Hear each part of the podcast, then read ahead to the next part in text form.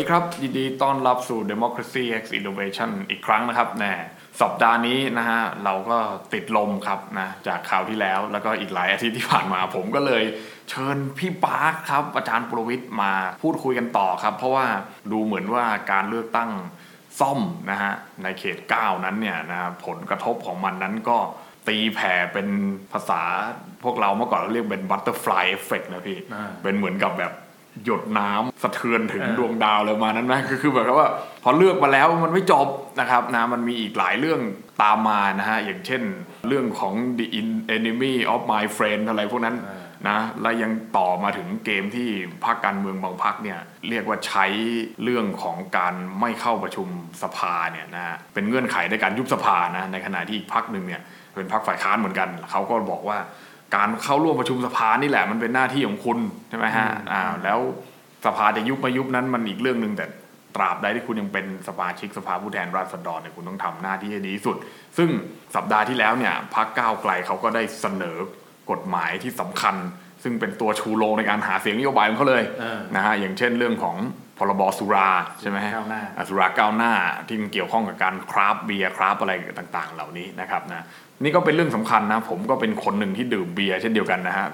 ผมก็จับตาดูอยู่นะครับนะวันนี้เราก็จะเชิญพี่ปาร์คมาคุยเรื่องนี้นะฮะแต่เห็นพี่ปาร์คเหมือนกับก่อนเข้ารายการก็คุยกับผมว่า เราจะไม่ได้บอกว่า ใครถูกใครผิดใช่ไหมวันนี้เราไม่มาตัดสินโอ้ใครเราคือเรื่องแบบนี้นี่ผมคิดว่าในโซเชียลมีเดียซัดกันไปเยอะเราจะไม่ไปเข้าไปสู่ดราม่าพวกนั้น หน้างานของเราคือเราเอาข้อมูลมามามาตีแผ่แล้วให้คุณผู้ฟังพิจารณาตัดสินเอาเองตาม ไม่รู้แหละจะชอบแนวไหนก็แล้วแต่แนวนั้นเราเราเลยจะมาพูดกันว่าอย่างที่คุณไอซ์พูดเมื่อกี้ว่าเออสสก็ต้องทำงานใช่ไหมผมเลยพอดีผมเห็นข่าวเนี่ยแล้วผมเลยแบบว่า เอ้ยต้องมาเล่าให้คุณผู้ฟังฟังหน่อยว่าสสหนึ่งคนเนี่ยที่ทำงานไม่ได้ทำงานแค่เราเห็นในทีวีนะเขามีเงินเดือนมีอย่างอื่นหลายๆอย่าง เลยเป็นที่มาของหัวข้อวันนี้ผมเลยอยากจะมาเล่าให้ฟังว่าสสหนึ่งคนเนี่ยทำงานได้เงินเดือนและสิทธิประโยชน์อะไรบ้าง จะได้รู้ว่าเขาทำงานเป็นอย่างไรเออนะครับ น่าสนใจนะฮะ แล้วก็ยังมีอีกเรื่องหนึ่งอีกนะฮะ ซึ่งเดี๋ยวเราจะแถมกันในช่วงท้ายด้วยก็คือเรื่องสลิมเฟสสองเฟสสามอะไรเนี่ยนะ ซึ่ง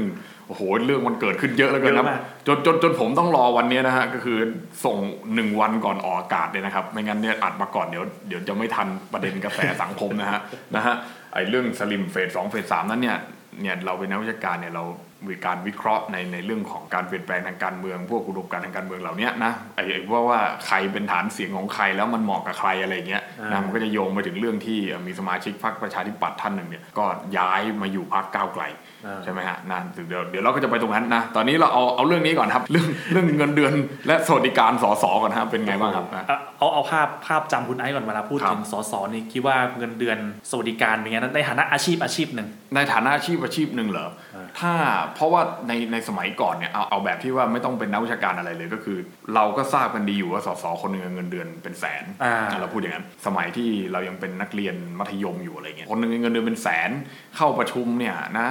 เฉลี่ยก็สัปดาห์ละประมาณสองครั้งนั่นเองอ่าใช่ไหมฮะอ่าแล้วก็เข้าไปประชุมเนี่ยภาพจำของเราก็คือเหมือนกับไม่ได้เข้าไปทำอะไรมากมายเข้าไปชี้นู่นชี้นี่ด่าคนนู้นด่าคนนี้ยกมือเออใช่ไหมบางคนก็ไม่มาเลยบางคนก็หลับ แล้วก็ทราบว่าอีกอย่างหนึ่งที่สำคัญก็คือเรื่องของเอกสิทธิ์อ่าบางอย่าง ซึ่งในในระหว่างการประชุมสมัยประชุมสภาเนี่ยการเกิดคดีต่างๆ เหล่านี้ขึ้นเนี่ยก็คือไม่พูดง่ายๆว่าไม่ต้องติดคุกอ่ามีมีมีเอกสิทธิ์อยู่ เพราะว่าผมเนี่ยก็เห็นตอน ผมได้โตมาในช่วงชุมนุมของของกลุ่มพันธมิตรเสื้อเหลืองนะฮะแล้วก็กลุ่มอ่าเสื้อแดงด้วย ก็คือเวลาคุณคุณจตุพรเนี่ยเมื่อก่อนเป็นสสเนี่ยนะฮะโดนคดงคดีอะไรก็แกก็ใช้เอกสิทธิ์เหล่านั้นเนี่ยจำคุกหรือว่าดำเนินคดีอะไรเหล่านั้นนะครับและไอ้เรื่องสวัสดิการเนี่ยนะฮะเท่าที่ผมทราบมาก็คือคล้ายๆข้าราชการถูกไหมเบิกได้อ่าอ่าแล้วก็ได้อ่าถ้าเป็นรักษาพยาบาลเบิกได้และอีกอย่างก็คือ ที่ผมอิจฉามากเลยตรงนี้คือ ตั๋วเครื่องบินฮะ บินไปบินมาโอ้โหมีบินเหมือนเหมือนอินวอยมาเก็บอะอ่าว่าสอสอค้างค่าตั๋วเครื่องบินเป็นแสน มันคือมันคือยังไงมันมันมันเป็นอย่างที่ผมคิดไหมเอาข้อมูลเชิงประจักษ์มาให้อ่าเห็นเลย คุณผู้ฟังอาจจะสงสัยกันว่าเอ๊ะสสหนึ่งคนเนี่ยนะครับเอาเอาเฉพาะเงินเดือนเนี่ยเงินเดือนเขาเท่าไหร่กันครับเป็นแสนจริงไหมอย่างที่คุณไอซ์บอกก็ต้องบอกว่าจริง คือเวลาเราพูดถึงเงินเดือนเนี่ยเขาจะมีระหว่างเงินประจำตำแหน่งบวกเงินเพิ่มอ่ามีเงิ นเพิ่มมีด้วยเงินเพิ่มด้วย ผมไล่ทีละคนเลย ประธานสภาผู้แทนราษฎรเนี่ยอืมเงินเดือน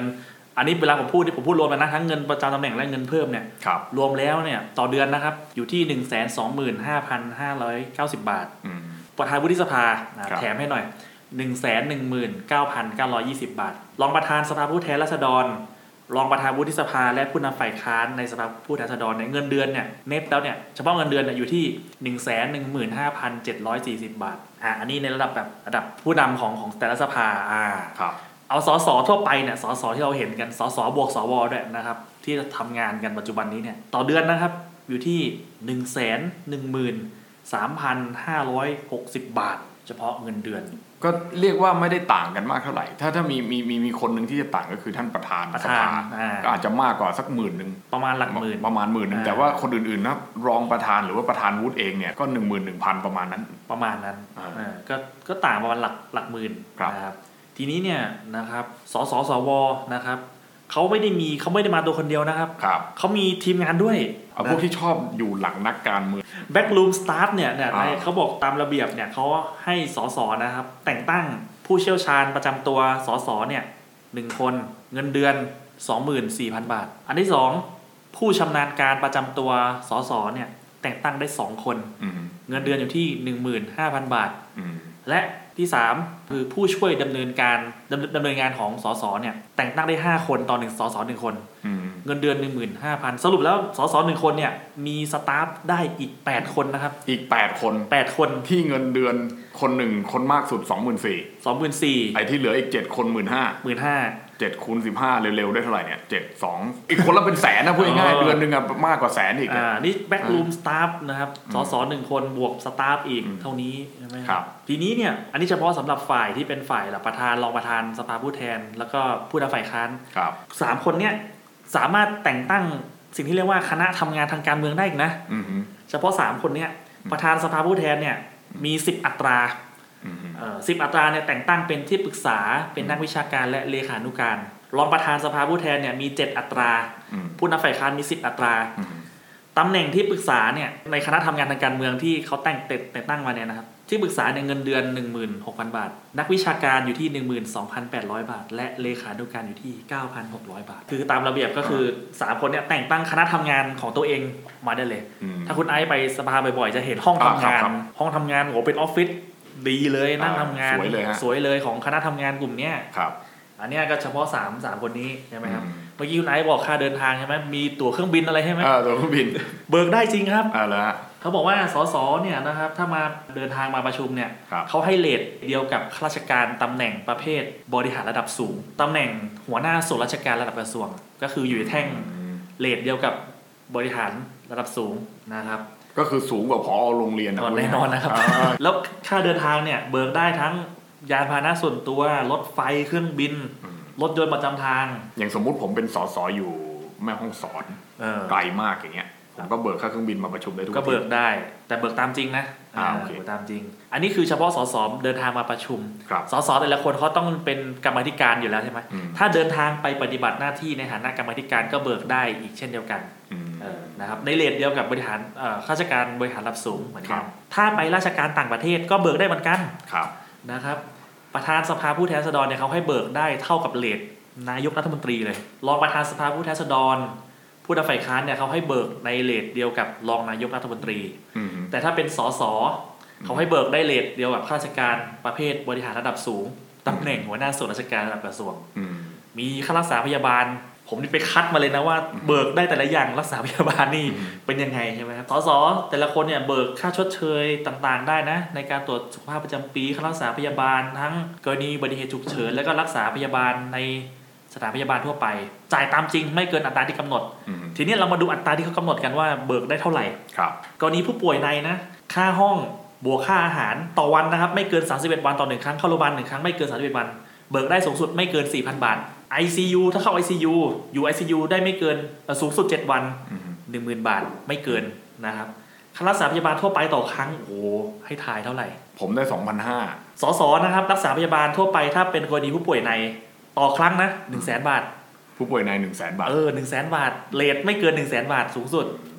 มีค่ารถพยาบาลด้วยหนึ่งพันบาทผ่าตัดถ้ามีหมอต้องผ่าตัดค่าแพทย์ผ่าตัดต่อครั้งนะเขาให้สูงสุดไม่เกินหนึ่งแสนสองหมื่นบาทอื มมีแพทย์มาเยี่ยมไข้ต่อวันนะครับ 1,000 บาท ไม่เกิน 31 วันต่อหนึ่งครั้งเข้าโรงพยาบาล สมมุติป่วยเป็นโรคแบบเฉพาะทางเลยจะไปไปหาหมอต้องปรึกษาแพทย์ผู้เชี่ยวชาญเฉพาะโรคเฉพาะทางเนี่ยต่อครั้งนะไม่เกิน 4,000 บาท สมมุติว่า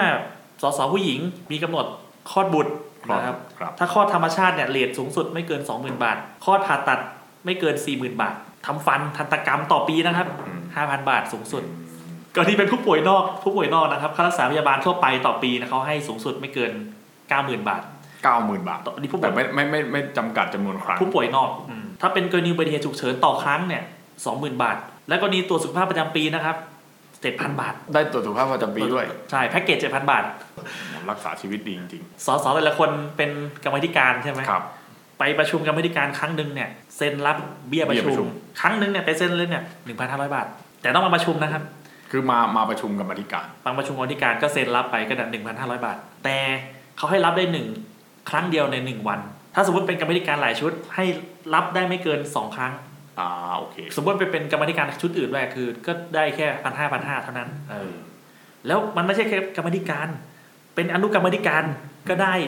อีกครั้งละแปดร้อยบาท อ่าวันนี้คือเบี้ยประชุม ครับ ไม่พอนี่ประเด็นดราม่าเมื่อสักปีสองปีก่อนอืม สามารถขอพระราชทานเครื่องราชอิสริยาภรณ์ได้ด้วย อ่าใช่ไหมสสสบเนี่ยขอเครื่องราชได้โหมีผมเห็นรายละเอียดแล้วยาวมากเอามาเล่าให้ฟังไม่ไหว เดี๋ยวเวลาไม่พอ แต่ว่าขอได้รวมไปถึงขอให้คู่สมรสได้ด้วย ทีนี้ยังมีตำแหน่งเขาเรียกว่าตำแหน่งข้าราชการการเมืองอีก ประธานสภาผู้แทนราษฎรรองประธานสภาผู้แทนราษฎรประธานวุฒิผู้นำฝ่ายค้าน นะครับ คือตำแหน่งเยอะมากเลย แต่หลักๆก็จะเป็นเช่นตำแหน่งที่ปรึกษาประธานสภาตำแหน่งโฆษกตำแหน่งเลขานุการตำแหน่งผู้ช่วยเลขานุการใช่ไหมครับอ๋ออย่างเช่น อย่างท่านประธานสภาท่านทวนก็จะมีโฆษกประจำตัวของอ่าท่านอะไรอย่างเงี้ย อันนี้เป็นตำแหน่งข้าราชการการเมืองที่ตามระเบียบเนี่ยอืมคือเลทเงินเดือนมันมันคือแต่ละตำแหน่งมันจะเงินไม่เท่ากันแต่ผครัมบบวกมาแล้วคำนวณช่วงมาแล้วเงินอัตราเงินเดือนบวกเงินเพิ่มเนี่ยครับจะอยู่ที่ประมาณต่ำสุดนะ 43,490 บาทอืมจนถึง 72,660บาท คนเดียวเหรออ่าต่อคนไงตำแหน่งสี่หมื่นด้วยนะสี่หมื่นนี่คือผู้ช่วยเลขานุการอ๋อประจำท่านประธานสภาผู้แทนหรือรองประธานอย่างครัเงี้ยบเป็นต้นใช่ไหมอืมมีสิทธิ์ยืมคอมพิวเตอร์ได้หนึ่งเครื่องนะครับเออหนึ่งเครื่องพร้อมอุปกรณ์อืมสมมุติว่าวันหนึ่งไม่ได้เป็นสสและพ้นสมาชิกภาพก็ต้องคืนเอาคืนให้สภาเขามีอันนี้นะครับเขาเรียกว่ากองทุนสงเคราะห์ผู้แทนเอ่อสมาชิกรัฐสภา กองทุนสงเคราะห์ผู้เคยเป็นสมาชิกรัฐสภาอืม สมมุติอดีตสสที่แบบเขาเรียกว่าไม่มีสิทธิ์จากบริษัทประกันอย่างเงี้ยไม่ได้มีสวัสดิการอะไรเลยนะครับ ก็สามารถมาขอรับค่ารักษาพยาบาลได้ไม่เกิน 20,000 บาทต่อปีอืมอืมนี่คือสิทธิประโยชน์ของสสหนึ่งคนครับ คือท่านไม่ได้ได้แค่คนเดียวอ่าถูกไหมคือท่านสามารถที่จะหา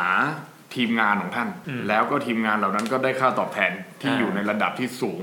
สูง ถ้าเปรียบเทียบกับคนทั่วๆไปอืมเอาง่ายว่าคนจบปริญญาตรีหนึ่งคนเนี่ย นะฮะทำงานแทบตายเลยก็อ่าก็ก็ยังได้เงินเดือนไม่เท่ากับสตาฟของท่านสสหนึ่งคนอ่าอ่าจะพูดพูดอย่างนั้น ซึ่งซึ่งท่านก็สามารถตั้งได้อย่างน้อยที่สุดเดี๋ยวก็แปดคนแล้วแปดคนผู้เชี่ยวผู้ชำผู้ช่วย ก็คือเนี่ยที่ที่ที่ผมทราบตรงนี้เพราะว่าเราผมผมเคยไปเห็นว่าเออว่าว่าท่านมาอบรมอะไรอย่างเงี้ยนะคือท่านเหล่านี้ก็จะเป็นทีมงานของเป็นทีมงานของสสหนึ่งคนอืมสสถึงต้องมีห้องห้องทำงานที่สภาใหม่มีอืมสตาฟของเขาครับครับครับซึ่งสิ่งเหล่านี้ก็คือหมายความว่า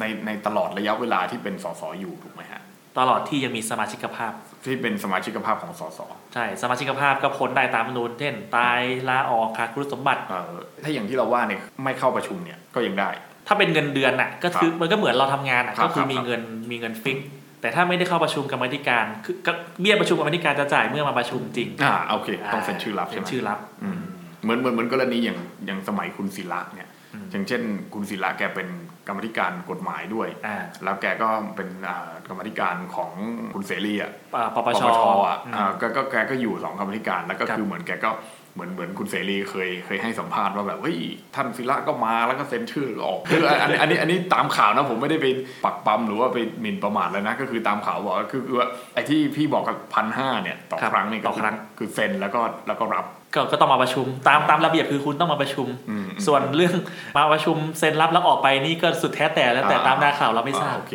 อืมอ่าเพราะฉะนั้นสมาชิกสภาผู้แทนหนึ่งคนเนี่ยก็ถือว่าเราก็ได้ลงทุนกับท่านไปเยอะ ก็ก็เงินที่เราเล่าไปคุณผู้ฟังก็ลองบวกกันไปใช่ใช่ก็คือคือหมายว่า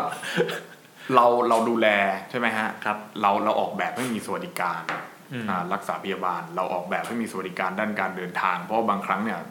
สสเนี่ยก็ไม่ได้เป็นสสอ่าที่อยู่ในกรุงเทพมหานครอย่างเดียวอ่าใช่ไหมคือคือบางทีอะก็จะมีสสที่เป็นสสเขตเนี่ยอะมันอ่ามัมันจะไม่เหมือนในลักษณะของอะไรนะเนเธอร์แลนด์ที่เราคุยกันอ่าไปอาทิตย์ก่อนที่ว่ามันจะมีเป็น list แบบอ่าบัญชีรายชื่อที่ว่าโอเคอ่าแต่คืออันเนี้ยคือเราเน้นไปที่สสเขตครับอ่าสามร้อยห้าสิบแต่เดี๋ยวอีก อีกใหม่เนี่ยจะเป็น 400สี่ร้อยแล้วเออก็คือเราเน้นสสเขตมากกว่าเดิม เพราะฉะนั้นเนี่ยมันต้องมีการเดินทางไปมาแน่นอนอยู่แล้วอ่าเพราะว่าในพื้นที่ก็ต้องทำพื้นที่ แล้วมาประชุมก็ต้องมาประชุมอืมนั้นตรงเนี้ยค่าใช้จ่ายตรงเนี้ยมันก็จะเกิดขึ้นแล้วเกิดขึ้นเยอะมากด้วยอืมถูกไหมฮะใช่การที่จะเข้าประชุมให้ครบเนี่ยคือผมก็ยังจำไม่ได้ว่าครั้งสุดท้ายมันมันมันเมื่อไหร่ ตามรัฐธรรมนูญนี้ต้องบอกคุณผู้ฟังว่าสมัยประชุมหนึ่งมี120วัน ก็เท่ากับ4เดือนอืมปีหนึ่งมีสองสมัยประชุมอืมก็เท่ากับ 8เดือนใช่ไหมเออแปดเดือน ก็คือ1ปีเอาเอาเฉพาะเราที่ที่เราเห็นในหน้าหน้าทีวีนะอืมคือเข้าประชุมในสภาครับ8เดือน แต่นอกเหนือจากที่ประชุมในในสภาแล้วเนี่ยสสแต่ละคนก็ต้องประชุมกรรมาธิการประชุมอืมอนุกรรมาธิการที่ไม่ได้อยู่ในในหน้าทีวีด้วยอีกอืมอย่างเงี้ยคือมันมีคือต่อให้สมมติปิดประปิดสมัยประชุมเดือนเนี้ยสิ้นเดือนเนี้ยครับ หลายท่านก็ยังเป็นกรรมาธิการอยู่ก็ต้องเข้าประชุมกรรมาธิการอยู่อืมต่อไปคือ หน้าที่คือประชุม เพราะเพราะงานเหล่านี้มันเป็นงานต่อเนื่องอืมใช่ไหมฮะพูดง่ายๆว่าโอเคหน้าที่หลักอาจจะเป็นเรื่องของการผ่านกฎหมายอืมแต่จริง ๆ แล้วมันก็มีหน้าที่ในเรื่องของการตรวจสอบในเรื่องของการกำหนดโครงสร้างไหมก็หน้าที่ก็ฝ่ายนิติบัญญัติอะอ่าเออคุณสสก็คือทำทำหน้าที่นิติบัญญัติครับเออก็ทำงานในเรื่องของกฎหมายอืมอืม ก็อย่างอย่างอย่างอย่างเช่นเรื่องเรื่องเบียร์เนี่ยที่ผ่านมาเนี่ยก็คือสภาล่มอืมก็คือในที่นี้ว่าพอสภาล่มแล้วเนี่ยบางพรรคการเมืองเช่น เพื่อไทยเขาบอกว่ามันเป็นเป็นหนทางในการที่จะต่อรองในการยุบสภาเนี่ยคือคือจริง ๆ แล้วเนี่ยการไม่มาเข้าร่วมประชุมเนี่ยอืมอ่าแล้วแล้วการต่อรองให้ยุบสภาเนี่ยมันมันมันเป็นเครื่องมือในการที่จะต่อรองกับรัฐบาลจริงหรือเปล่า ต่างฝ่ายต่างก็ก็มีเหตุผลของตัวเองเราก็เห็นหน้าข่าวใช่ไหมครับทางพรรคเพื่อไทยเขามองว่าอืมทำแบบนี้แล้วจะเพิ่มแรงกดดันอืมเออแต่ส่วนอีกภาคหนึ่งภาคกระแปบอกว่าทำมาตั้งนานไม่เห็นยุบสักทีล่ะอ่าเออคือคือคือผมถึงบอกเลยว่าวันนี้เราเราเราไม่มาบอกเลยว่าใครถูกใครผิดก็อ่าก็เดี๋ยวเดี๋ยวคุณผู้ฟังก็เห็นไปเรื่อยๆเองว่าปรากฏการณ์ไหนที่เราจะอืมเราความตั้งใจของเราคือเราเราเอาให้เห็นว่าสสหนึ่งคนเนี่ยทำงานเนี่ยนะครับ ใช้ ใช้ทรัพยากรใช้ใช้เงินเท่าไหร่อย่างนี้ใช่ไหมส่วนว่าทำงานแล้วเป็นอย่างไรก็สุดแท้แต่ที่คุณผู้ฟังจะพิจารณาใครความเห็นกันเองผมก็รู้ว่าคุณแต่แต่แต่ละท่านก็มีมุมมองไม่เหมือนกันใช่ไหมใช่ใช่เออบางทีมันก็มันมันมันก็พูดยากนะบางคนก็บอกว่าเออมันมันมันก็ได้จริง ๆ เนี่ยเพราะว่าอย่างน้อยว่าถ้าถ้าสภาล่มหลาย ๆ ครั้งเนี่ยอย่างเช่นเราคุยกันครั้งก่อนอืมก็คือมันก็มันก็ทำให้รัฐบาลเนี่ยค่อนข้างที่จะทำงานยากลำบากลงจริงอืมๆอ่ามันไม่สามารถที่จะผ่านอะไรหลาย ๆ อย่างได้นะฮะ แต่ว่าผมก็เคยถามว่าแล้วถ้าเขาไม่แคร์อะไรอย่างเงี้ยอืมใช่ไหมก็คือเขายิ่งตอนนี้มีพรกฉุกเฉินอยู่ในมือด้วยอืมก็คือคือมันไม่ไม่ไม่จำเป็นเลยที่จะต้องมาขอมติอะไรมากมายใช่ไหมอืมอ่าแต่พี่ปาก็บอกว่าถ้าเกิดว่ามันมีเรื่องของพรบงบประมาณกับเรื่องของการยื่นพี่ปาไม่ไว้วางใจเนี่ยใช่ไหมฮะก็จะต้องมาอยู่ดีอย่างเงี้ยหรือไม่งั้นก็ชิงยุบก่อน ซึ่งก็มีคนคาดเดาไว้ว่าประมาณเดือนพฤษภาคมเนี่ยอ่า เพราะว่าจะจะถ้ายื่นก็คงจะยื่นตอนนั้นเข้าใจว่าภายในพฤษภาคม ภายในเดือนพฤษภาคมวันเดือนนี้เดือนกุมภาพันธ์ครับ เดือนสองแล้วเดือนสองแต่ผมคิดว่าถ้ามันมันมันจะเป็นการเสียโอกาสไหมอ่าผมถามอย่างนี้ดีกว่าผมผมไม่บอกว่าใครถูกใครผิด อย่างเช่น พรบสุราอะไรเนี่ย สมมุติว่าฝ่ายค้านเข้า แต่ฝ่ายรัฐบาลไม่เข้าเลยอย่างเงี้ยอืมอ่าเพราะฉะนั้นเนี่ยถ้าเกิดว่าคุณไปพูดง่ายๆว่าไปประชุมมติ ฝ่ายค้านกันมาก่อนว่าโอเคเราเราเราเราจะยกมือให้เรื่องพรบสุราก้าวหน้าเนี่ยผ่านไปนะแต่ว่าฝ่ายรัฐบาลไม่เข้าเลยฝ่ายค้านเข้ามานี่ผ่านแน่อย่างเงี้ยอืมถ้าไม่เข้าอย่างเงี้ยมันมันมันเสียโอกาสไหมก็เหมือนเราเราจ้างทำงานอะครับครับก็คุณนายก็ก็ก็ต้องคุณนายผู้ฟังก็ต้องก็ก็คิดตามไปว่าเออเราจ้างแล้วเป็นยังไง แล้วนี่คือมันการทำหน้าที่สสเนี่ยมันคือ ตามรัฐธรรมนูญก็บอกเป็นผู้แทนปวงชนชาวไทยอืมอืมไม่ว่าจะในทางนิตินัยหรือพฤตินัยมันคือ การทำหน้าที่เพื่อประโยชน์สาธารณะของอืมของ คนไทยทุกคนใช่ไหมครับเรื่องนี้มันก็เป็นเรื่องใหญ่ที่มันมีผลต่อสาธารณะเออแล้ว คือผมคิดว่าคือเกมการเมืองใครจะใช้แท็กติกไหนเนี่ยผมผมไม่ไปก้าวล่วงหรอกก็ครับแต่ว่าคือคือผมคิดว่าจุดหนึ่งเราต้องมาดูถึงว่าแล้วประโยชน์ที่ประชาชนจะได้มันคืออะไรอืมอันเนี้ยผมคิดว่ามันเป็นหลักใหญ่ใจความนะถ้าการเมืองเล่นเล่นเกมการเมืองกันมากไปเนี่ยอืมอืมแล้วกลายเป็นว่าผลประโยชน์สาธารณะมันมันไปกระทบกระเทือนอืมอืม คนก็ตั้งคำถามว่าอ้าวแล้วเลือกผู้แทนไปทำหน้าที่ทำไมถูกไหมอือืมแล้วมันคือผมคิดว่าผลเสียมันจะตกกับตัวระบบรัฐสภาเองเลยนะอืมอืมอืมว่าเอ้าแล้วคนก็ไม่เชื่อมันเอ้าแล้วมีสภาไว้ทำไมทำไมเออไม่อืมไม่มาทำหน้าที่อ่าตามที่เราเลือกไปครับใช่ไหมแล้วครับ มันก็จะลามไปอีกอะ คือมันไม่ใช่แค่ความการเสียความรู้สึกต่อต่อพรรคที่เลือกต่อสสที่เราเลือก มันอืมมันจะลามไปถึงระบบรัฐสภาว่าอืมเอ้าแล้วมีสภาไว้ทำไมในเมื่อมันไม่สามารถตอบสนองเจตนารมณ์ของประชาชนได้อืมแล้วมันคือผมคิดว่ามันมันมันก็มีผลกระทบกับทุกฝ่ายนะครับครับอืมครับใช่จริงๆ คือคือผมผมก็แอบ แอบแอบแอบเชียร์อยู่ไอ้เรื่องเรื่องคราฟต์เบียร์เนี่ยนะ เพราะว่าจริง ๆ ผมผมก็ไม่ได้เห็นด้วยกับพรรคก้าวไกลแล้วก็พรรคเพื่อไทยทุก ๆ เรื่องหรอกนะแต่แต่คือบางเรื่องที่เราคิดว่าโอเคมันเป็นประโยชน์ต่อเราอย่างที่อย่างที่บอกต้องมีการพูดคุยกัน เออทีนี้พูดย้อนไปหน่อยถึงปี 2557 เนี่ยมีการชุมนุมของกลุ่มกปปสถ้าใครจำไม่ได้นะ ผมก็จะเล่าให้ฟังว่าคือเขาต้องการสิ่งที่เรียกว่าปฏิรูปก่อนเลือกตั้งนะครับ สิ่งที่เรียกว่าปฏิรูปก่อนเลือกตั้งก็คือเขาไม่ยอมให้มีจัดการเลือกตั้งอืมคือเขาต้องการที่จะ หยุดไว้แล้วมีภาวะสุญญากาศบางอย่างเพื่อที่จะปฏิรูปการเมือง ซึ่งก็ยังไม่ได้มีจนถึงปัจจุบันนี้ก็ยังไม่รู้ว่า blueprint ของเขาคืออะไรเนี่ยนะผมก็ยังไม่รู้ว่าคำว่าปฏิรูปมันคืออะไรก็เพราะมีมีคนเสนออยู่บ้างแต่ก็ไม่ค่อยเป็นรูปธรรมสักเท่าไหร่นะฮะใครมีตรงนี้ก็อยากจะโต้แย้งก็ยินดี ผมก็อยากเห็นอยู่เหมือนกันนะซึ่งตอนนั้นเนี่ยมันมันคือการ pause หรือหยุดการมีการเมืองแบบนี้ไว้อืมก็คือการหยุดการมีรัฐสภา หยุดการมีอ่านายกรัฐมนตรีแบบนั้นเนี่ยสิ่งตอนเนี้ยผมผมกลับมองว่า คนที่ถูกเรียกว่าสลิมเฟสสองเนี่ยนะฮะหรือบางทีผมเท่าที่ผมอ่านทั้งโพสต์ดูนะ ถ้าถ้าผมอ่านทวิตนั้นทวิตเดียวที่ที่มีการ capture กัน แล้วก็เอาไปเขียนกันใน Facebook กับ Twitter เนี่ยนะว่าสลิมเฟสสองคือกลุ่มต้องการคือตาสว่างจากเฟสเก่าอืมแล้วก็พยายามที่จะเห็นปัญหาทางโครงสร้างแล้วก็ แถมจะแก้ปัญหาทางโครงสร้างหลาย ๆ อย่างนะที่เกี่ยวข้องกับทหารมั่งรัฐประหารมั่งความหลากหลายทางเพศอะไรเงี้ยจึงเป็นที่มาของพรรคอนาคตใหม่อะไรอย่างเงี้ยคือโอเค ตรงเนี้ยมันอาจจะเป็นท่อนเดียวที่ผู้เขียนคนนั้นเนี่ยซึ่งผมไม่แน่ใจนะว่าเป็นกลุ่มแคร์หรือว่าคุณคำประการคนเขียนเองนะผมอันนี้ผมไม่แน่ใจก็คือเขาอาจจะเปรียบเทียบให้เห็นว่าโอเค อันนี้คือสิ่งที่ฝั่งเสื้อแดงเนี่ยหรือว่าฝั่งที่เรียกตัวเองว่าเสื้อแดงกลุ่มรักประชาธิปไตยเนี่ยไปเรียกกลุ่มเสื้อส้มพูดง่ายๆอืมว่าเป็นสลิมเฟสสองหรือเปล่าอ่า หรือเป็นคำที่แคร์กลุ่มแคร์เอง หรือคุณคำ ผกาเองที่เลคเชอร์อยู่ตอนนั้นเนี่ยเป็นคำที่เขาตั้งใจเรียกกลุ่มนี้จริงๆอ่าอันนี้เดี๋ยวก็เกิดเรื่องถกเถียงกันอีกถูกไหมฮะเออแต่ผมก็เลยมาคิดว่าไอ้วิธีการเหล่าเนี้ยที่เราต้องการที่ทำให้มันเกิดภาวะสุญญากาศของของของของระบบรัฐสภา แล้วก็ระฝ่ายบริหารของระบบรัฐสภาด้วยซึ่งเป็นนายกรัฐมนตรีเองด้วยเนี่ยคือ คือพอถึงเวลาปุ๊บก็จะล้มเอาหมดเนี่ย คือถึงแม้มันอาจจะไม่ได้ร้ายแรงถึงขั้นรัฐประหารเนี่ยแต่แต่ผมคิดว่าไอ้ไอ้พฤติกรรมแบบนี้หรือเปล่าที่ที่เขาเรียกว่าสลิปประเด็นของผมคือแบบ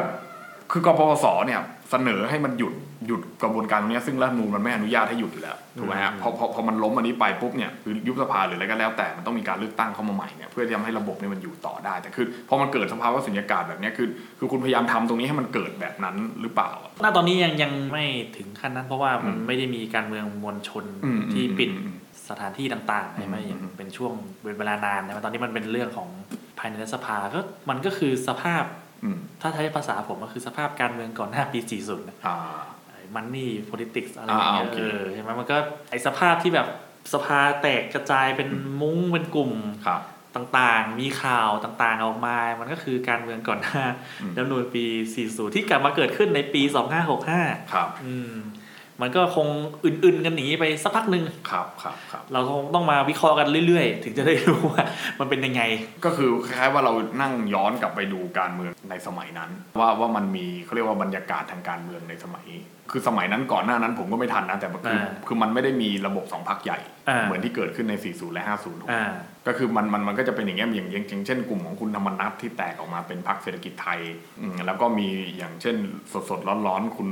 คุณเสกสกลเสกคุณสกลคุณคุณแลมโบ้ก็ออกมาตั้งพรรคใหม่อะไรเงี้ยอ่าก็คือคือคือมันมันมันจะเริ่มแตกตัวออกเป็นพรรคย่อยมากขึ้น ถ้าไปดูประวัติศาสตร์ก่อนหน้าปี 40 ก็ก็เป็นเรื่องปกติเวลาอืมมีความขัดแย้งทั้งในพรรคการเมืองเอง หรือว่าในพรรคร่วมรัฐบาลก็บางที ถ้าหนักหน่อยก็ถอนตัวจากการเป็นพรรคร่วมรัฐบาลอืมอืมอืมถ้าถ้าหนักขึ้นไปนิดนึง แยกมุ้งตัวเองก็เลยมาตั้งพรรคใหม่ แล้วทีนี้ความเป็นไปได้ในการถอนตัวออกจากพรรคร่วมรัฐบาลเนี่ยมีคนพูดกันเยอะแล้วก็สนใจกันเยอะมากแต่ ส่วนตัวผมเห็นว่า ผมเห็นว่าไม่มีทางหรอก แต่คือทีนี้ว่าการถอนตัวออกจากพรรคร่วมรัฐบาลเนี่ยมันมันถอนยังไงอะคือแบบบอกว่าถอนก็ถอนเงี้ยแบบแบบภูมิใจไทยไม่เข้าเนี่ยได้ไหมการถอนก็คือว่าไม่ไม่ยกมือให้ฝ่ายรัฐบาลอีกแล้วไงอืมก็คือมือรัฐบาลก็จะหายไปก็นับไปว่าหายไปเท่าไหร่แล้วเปลี่ยนนายกได้ไหมอย่างเงี้ยก็อยู่ที่ว่ารัฐบาลมีเสียงในสภาเท่าไหร่ ถ้าเสียงน้อยเกินกว่ากึ่งหนึ่งอย่างเงี้ยเออก็สุ่มเสี่ยง คือถอนมันไม่หมายความว่านายกพ้นรัฐมนตรีพ้นเลยไม่ใช่นะครับ คือก็แค่บอกว่าผมพักผมไม่หนุนคุณไอซ์เป็นนายกละอ่าเออสมมติสภามีร้อยคนเงี้ยพักผมมี 30 คนคุณไอซ์พักผมเป็นพักใหญ่เบอร์สองเนี่ยเออเงี้ยผมไม่เอาแล้วผมไม่หนุนคุณไอซ์แล้ว ผมก็ถอนเลย สมมุติรัฐบาลคุณไอซ์เสนอกฎหมายเข้ามาเงี้ยครั้งหน้าผมก็ 30 คนผมมีมติพักว่าผมไม่ยกให้ร่างกฎหมายเนี่ยเอาจะผ่านกฎหมายได้ยังไงเออมันก็ไม่ผ่าน แล้ว มันก็ไม่ต้องพูดถึงสมมติว่าไปถึงอภิปรายไม่ไว้วางใจอย่างเงี้ยอืมก็ไม่มีมือพออ่าเมื่อมันจะมีที่มาว่าพอสมัยก่อนหน้าปี 40 ถ้ารัฐบาลมีพักร่วมถอนเนี่ยอืมส่วนมากจะเลือกวิธีการยุบสภาแล้วเลือกตั้งใหม่ มันไม่ได้เป็นผลกระทบโดยตรงหรอก แต่ก็คือรัฐบาลเขาเลือกเองที่ก็ที่เขาจะทำแบบนั้นดีกว่า ก็ระหว่างยุบสภาแล้วไปสู้กันใหม่ในสนามเลือกตั้งอืมกับวัดกันกับจำนวนมือในสภาที่ไม่รู้ว่ามีมากน้อยแค่ไหนเนี่ยอืมผมเป็น คือมันก็มีแค่สองทางเลือกอะยุบสภาไปไปไปวัดกันตรงนั้นดีกว่าไหมอืมเออก็ก็ดีเหมือนกันนะคือคือคือพอพอไม่งั้นถ้าเกิดว่ามันยกไม่ไว้วางใจแล้วพ้นเนี่ย อันนั้นอะเสียหน้ากว่าอันนั้นคือโหเจ็บปวดเลยนะคาสภาเลยอะเออแต่แต่แต่ถึงแม้ว่าเขายื่นใบลาออกจากการเป็นรัฐมนตรีจริงๆแบบสมมติว่าอาถอนแล้วก็คือแบบว่าพักผมสมมติพักหนึ่งเนี่ยมีรัฐมนตรีเก้าอี้โควต้าอยู่ห้าคนอย่างเงี้ครัยบแล้วห้าคนนี้ยื่นใบลาออกหมดเลยอย่างเงี้ย ครับคือรัฐบาลเขาก็ตั้งคนอื่นขึ้นมาแทน ก็ตั้งคนอื่นเข้ามาเติม แค่นั้นเอง ก็เป็นเรื่องมัก็ไม่ได้กระทบถึงขั้นที่ว่าเขาจะอยู่ไม่ได้ว่าในในในเชิงการเป็นค้ารัฐมนตรีอะคือยังไงก็หาคน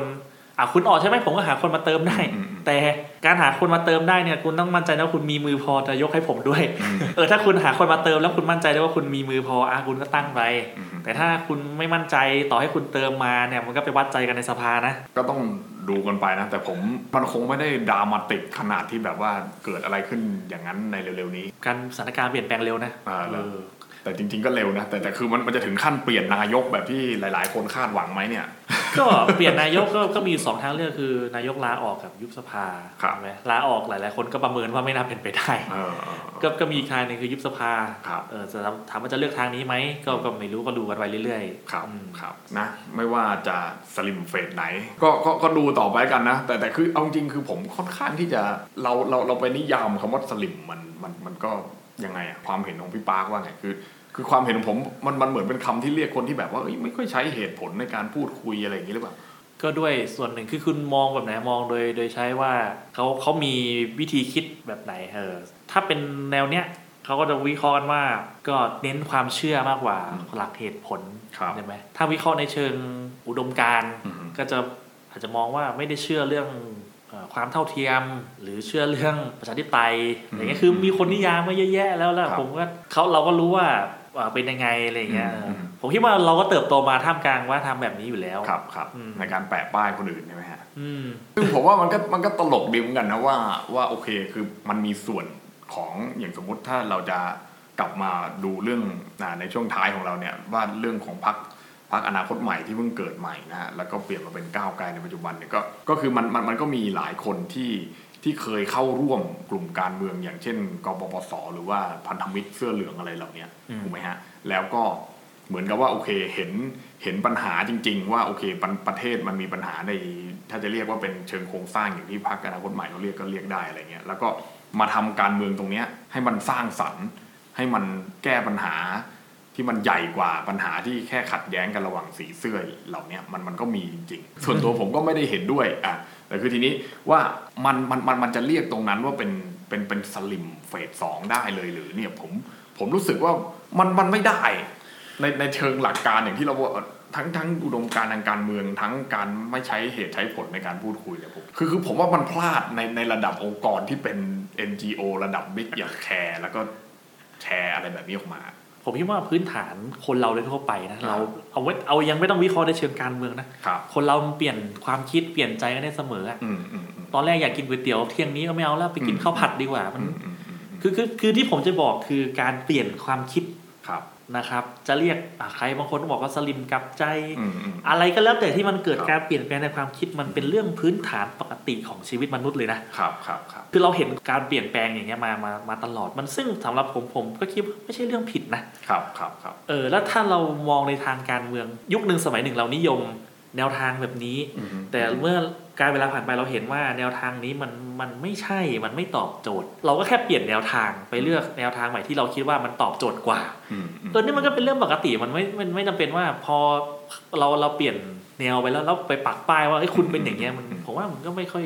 โอเคนะครับอืมใช่ก็อย่างอย่างหลาย ๆ ท่านที่เคยที่เป็นสสพักเพื่อไทยในปัจจุบันเนี่ยอืมก็เคยเป็นสมาชิกพรรคประชาธิปัตย์กันมาก่อนและเยอะมากเออแทบจะ ส่วนหนึ่งเลยด้วยซ้ำนะ ผมว่าเป็นจำนวนที่เยอะมากคุณยุทธพงศ์อืมก็เป็น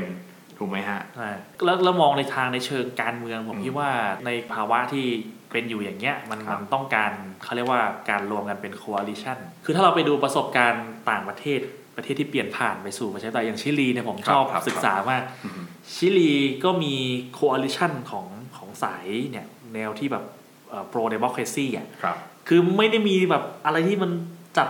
เราต้องกันในทางยุทธวิธีเลยนะ แต่คนแต่ละคนก็มี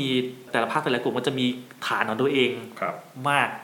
เลยมันก็ไม่ได้ต่างอะไรจากไทยเลยนะอืมอืมแต่แต่เขามี common goal อะอืมก็คือต้องการเปลี่ยนผ่านชิลีไปสู่ความเป็นประชาธิปไตยอย่างแท้จริง ก็ทำแก้ไขรัฐธรรมนูญตั้งแต่ปี 1990 จนเนี่ยมา ตอนเนี้ยกำลังแก้กำลังร่างรัฐธรรมนูญฉบับใหม่กันเขาคือผมคิดว่าที่ผมจะบอกคือการการรวมกันเป็น coalition รวมเป็นกลุ่มพันธมิตรเนี่ยมันครับเราต้องมี common goal ร่วมกันอืม แล้วการจะขยายฐานคืออะไร coalition เนี่ยมันมันต้องทำงานทางความคิดมันมันอ้าวคุณไอ้เมื่อก่อนเคยชอบพักนี้เอ้าคุณเปลี่ยนใจแล้วเหรอไม่อืมไม่ใช่ผมก็ไม่ใช่ว่าหน้าที่เป็นวัยเยอะเอ้าเปลี่ยนใจทำไมถามว่าจะได้แนวร่วมเพิ่มไหมใช่เออ มันก็มันก็คือเอ้าอ๋อไอ้ทำไมถึงเปลี่ยนล่ะอืมอ๋อคิดว่ามันไม่ตอบโจทย์อืม ผมผิดไปแล้ว ผมคิดว่าแนวทางที่ผมเคยเชื่อมันไม่ไม่ถูกต้องอืมผมคิดว่าแนวทางนี้แหละเออผมขออภัยนะอย่างเงี้ยอ้าวไม่เป็นไรหรอกเราสู้ไปด้วยกันเราไปกันได้เออไปด้วยกัน อย่างเงี้ยมันมันต้องคิดเชิงยุทธวิธีอย่างเงี้ยครับครับอย่างอืมอย่างเช่น อย่างเช่น กรณีคุณธรรมนัทก็เช่นเดียวกันคุณธรรมนัทเนี่ย ผมยังจำความได้อยู่เลยนะว่าอภิปรายไม่ไว้วางใจครั้งก่อนนี่ซัดเขาแบบเละจน คุณธรรมนัทเองยังยังพูดไม่ออกเลยนะ ตอนตอนที่ลุกขึ้นตอบในอภิปรายไม่ไว้วางใจอืมแต่ตอนนี้ปัจจุบันเนี่ยก็คือ enemy of enemy is my friend ไปแล้วอะแล้วแล้วคือคือพรรคฝ่ายขานหลายหลายพรรคเลยนะ ก็ก็ตอบรับด้วย คือหมายความว่าด่าน้อยลงแล้วอะไรประมาณนั้นนะคือด่าก็พยายามเลี่ยงๆไม่ด่า ก็เป็นยุทธศาสตร์ทางการเมืองใช่ไหมฮะ และอีกอย่างก็คืออย่างที่เราเกิดไว้ตอนแรกก็คือท่านสมาชิกพรรคประชาธิปัตย์ท่านหนึ่งก็ย้ายมาอยู่พรรคก้าวไกลเช่นเดียวกัน เรื่องหนึ่งคือคืออย่างอย่างอย่างที่อย่างที่พี่ปาพูดก็ค่อนข้างที่จะชัดเจนว่าไอ้เรื่องของการรวมตัวกันเป็นโคลิชันรวมตัวกันอาจจะเป็นพรรคร่วมรัฐบาลกันในอนาคตก็ได้ ถ้าเกิดว่าฝั่งนู้นเขาอ่อนลงใช่ไหมฝั่งนี้มากขึ้นหาแนวร่วมได้มากขึ้น ก็สามารถที่จะตั้งร่วมกันเป็นรัฐบาลใช่ไหมถ้าถ้าเป็นสมัยก่อน เป็นระดับระบบสองพรรคเราก็จะเรียกรัฐบาลแบบนี้ว่ารัฐบาลเฉพาะกิจเพราะเหมือนกับว่ามันจะมีอายุอยู่ได้ไม่นานอะไรเงี้ยแต่ถ้าถ้าถ้าถ้าด้วยธรรมชาติของรัฐธรรมนูญ ฉบับที่แก้ไขใหม่เนี่ย ผมคิดว่ามันมันมันน่าจะเป็นธรรมชาติของมันแล้วด้วยซ้ำที่ที่จะต้องมีระบบพรรคการเมืองแบบหลาย ๆพรรคแบบนี้ ก็ถูกคือรัฐธรรมนูญฉบับนี้ออกแบบมาเพื่อให้มันมีหลายพรรคอยู่แล้วอืม คือการเมืองไทยเนี่ยอืมก็ผมบอกไงว่าสภาพที่เป็นอยู่มันคือสภาพก่อนหน้าปี 40อืมปี 40 บอกว่าปัญหาเพราะเป็นอย่างนี้ไง เราต้องสลายมุ้งสลายครับก๊กครับให้พักเข้มแข็งอืมปรากฏพอพักเข้มแข็งก็ก็เป็นอย่างที่เป็น มันก็จะเกิดปัญหาเอออีกอย่างหนึ่งของมันถูกไหมเออ ก็เลยบอกว่าเออไม่งั้นกลับมาหลายๆพักดีกว่าอืมครับมันก็เป็นอย่างที่เป็นอยู่ปัจจุบันนี้ก็น่าน่าน่าสนใจดีแต่ผมว่าสิ่งสิ่งสิ่งที่เราสำคัญและเราเห็น เห็นได้จากเหตุการณ์ที่เกิดมาในหนึ่งสัปดาห์ที่ผ่านมา และก็เป็นควันหลงของการเลือกตั้งซ่อมเขตเก้าเนี่ยซึ่งว่าเพื่อไทยก็คือเหิมมากคิดว่าครั้งหน้าจะต้องชนะทั้งหมดใช่ไหมแต่แต่มันก็มีเรื่องของไอ้สลิมเฟสสองเนี่ยเกิดขึ้นมาเนี่ยนะ ซึ่งเรายังเราขอไม่อธิบายแล้วกันนะว่าว่าจริง ๆ แล้วมันถูกหรือมันผิดหรือมันมีสายธารพัฒนาการมาอย่างไรนะครับ ในในในในกลุ่มที่เป็นเป็นประชาชนประชากรในในในกลุ่มนี้นะฮะที่ไปเป็น voter ของ ของพรรคอนาคตใหม่ หรือว่าพรรคก้าวไกลนะฮะแต่ว่าสิ่งที่ผมคิดว่าเราเห็นได้อย่างชัดเจนก็คือ การเขียนแบบเนี้ยนะฮะหรือการการออกอากาศแล้วก็ใช้ข้อสรุปแบบเนี้ยนะฮะออกมาในในในรูปแบบของการเผยแพร่ทั้ง Twitter แล้วก็เป็นโพสต์ แล้วก็มีเป็นเป็นเหมือนกระดานอะใช่ไหมอืฮะมแล้วใช้เป็นเหมือนลายมือเขียนอย่างเงี้ยออกมาเนี่ยผมคิดว่ามันมันคล้ายกับเป็นการ antagonize อะถ้าเป็นภาษาอังกฤษ การท้าตีท้าต่อยแล้วใช่ไหมฮะ มันมันมันมันไม่ใช่การวิวิวิวิจารณ์แบบ friendly argument หรือว่าเป็นการแบบ friendly debate แล้วใช่ไหมฮะ มันมันมันเป็น antagonize แล้วมันคือการท้าตีท้าต่อย เพราะฉะนั้นเนี่ยมันมันมันจะส่งผลกระทบในในระดับที่มันกว้างมากกว่าที่คิดในขณะที่คุณคุณดวงฤทธิ์เองเนี่ยที่เป็นหนึ่งในผู้ก่อตั้งแคร์เนี่ย ถึงขั้นที่เขียนออกใน Twitter ตัวเองเลยว่าแบบขออภัยกับสิ่งที่มันเกิดขึ้นคือ คือแสดงว่าเขาก็เห็นว่า เออแบบเนี้ยไม่ work มันมันพลาดอืมมันมันมันมันมันมันพลาดจกงระแสตีกลับอืมคือจะเห็นได้ว่าทั้งกลุ่มแคร์รวมไปถึงท่าทีพักเพื่อไทยนี่ครับหลังจากเรื่องนี้ออกไปนี่โอ้โหรวมรวมไปถึงเรื่องที่ซัดกันเรื่ององค์ประชุมอะครับเอครับอครับก็นั่นแหละสภาล่มก็ ก็ก็อาทิตย์นี้ก็ก็ดูเปลี่ยนท่าทีไปเลยนะอืมแสดงว่ามันต้องมีผลจริง ๆ สิ มีมีอืมีมมีจริง ๆ ผมกลับรู้สึกว่ามันมันค่อนข้างที่จะไม่สร้างสรรค์อย่างมากเลยทีเดียวอ่าในการที่คือโอเคเข้าใจแหละว่ากลุ่มแคร์หลังๆมาเขาก็ขายคอนเทนต์แล้วก็กิมมิคในการฟาดใช่ไหมเรียกแบบวัยรุ่นก็คือฟาดเข้าไปเลยแม่อะไรอย่างงี้ใช่ไหมฟาดเข้าไปเลยเนี่ยผมคิดว่าการการฟาดเนี่ยบางครั้งเนี่ยฟาดแล้วมันฟาดผิดเนี่ยนะฮะมันมันก็เป็นผลกระทบตีกลับที่ค่อนข้างที่จะรุนแรงเหมือนกันนะฮะนะ ก็นะฮะวันนี้ก็คงจะหลายเรื่องหลายราวนะฮะวิเคราะห์จัดเต็มตั้งแต่เรื่องรายด้งรายได้ของสสสวัสดิการไปนะฮะจนมาถึงเรื่องสลิมเฟสสองแล้วก็เรื่องการเปลี่ยนใจย้ายข้างของหลาย ๆ คน ซึ่งก็เป็นเหตุการณ์ไม่ใช่แค่ควันหลง แต่ผมคิดว่าเป็นเป็นผลกระทบแบบ butterfly effect หลังจากเลือกตั้งซ่อมเขต 9 เลยทีเดียว แล้วก็ในอนาคตเนี่ย ผมเดาไว้คนเดียวว่ามันของผมเองนะว่าว่ามันมันมันจะไม่เกิดอะไรที่มันฟู่ฟ่ารวดเร็วนะฮะแต่ว่าเท่าที่ดูมาเนี่ยนะฮะแค่สองอาทิตย์ยังไม่ถึงเนี่ยนะฮะมันมันรวดเร็วขนาดนี้ก็ไม่แน่นะว่าอย่างที่พี่ปาร์คบอกว่าเหตุการณ์มันค่อนข้างที่เกิดขึ้นอย่างรวดเร็วนะเราก็เตรียมพร้อมที่จะวิเคราะห์แล้วก็พูดคุยกันต่อไปนะครับนะในในในสัปดาห์หน้า แล้วก็ในอนาคตอันใกล้ที่เราจะเห็นอะไรที่มันเปลี่ยนแปลงอย่างอย่างรวดเร็วก็ได้นะครับนะซึ่ง ก็มีหลายเรื่องนะฮะนะไม่ว่าจะเป็นเรื่องนี้เรื่องเลือกตั้งผู้ว่าเรื่องอะไรนะนี่ยังไม่ได้พูดเรื่องพี่เอถูกสอบเลยนะ แต่ว่าอันนั้นอันนั้นอันนั้นยังยังไม่เสด็จน้ำไม่เสด็จเดี๋ยวเดี๋ยวเรารออีกนิดนึงดีกว่าแล้วเราค่อยมาคุยกันนะอ่าขอบคุณพี่ปาร์คมากนะครับนะอยู่กับพวกเรามาหลายสัปดาห์แล้วนะครับนะแล้วเดี๋ยวถ้ามีประเด็นอะไรมันๆอีกเดี๋ยวเราก็เชิญพี่ปาร์คมาอีกนะครับโอเคนะวันนี้ก็ Democracy X Innovation ก็มีเท่านี้นะครับนะลาไปก่อน สวัสดีครับ สวัสดีครับ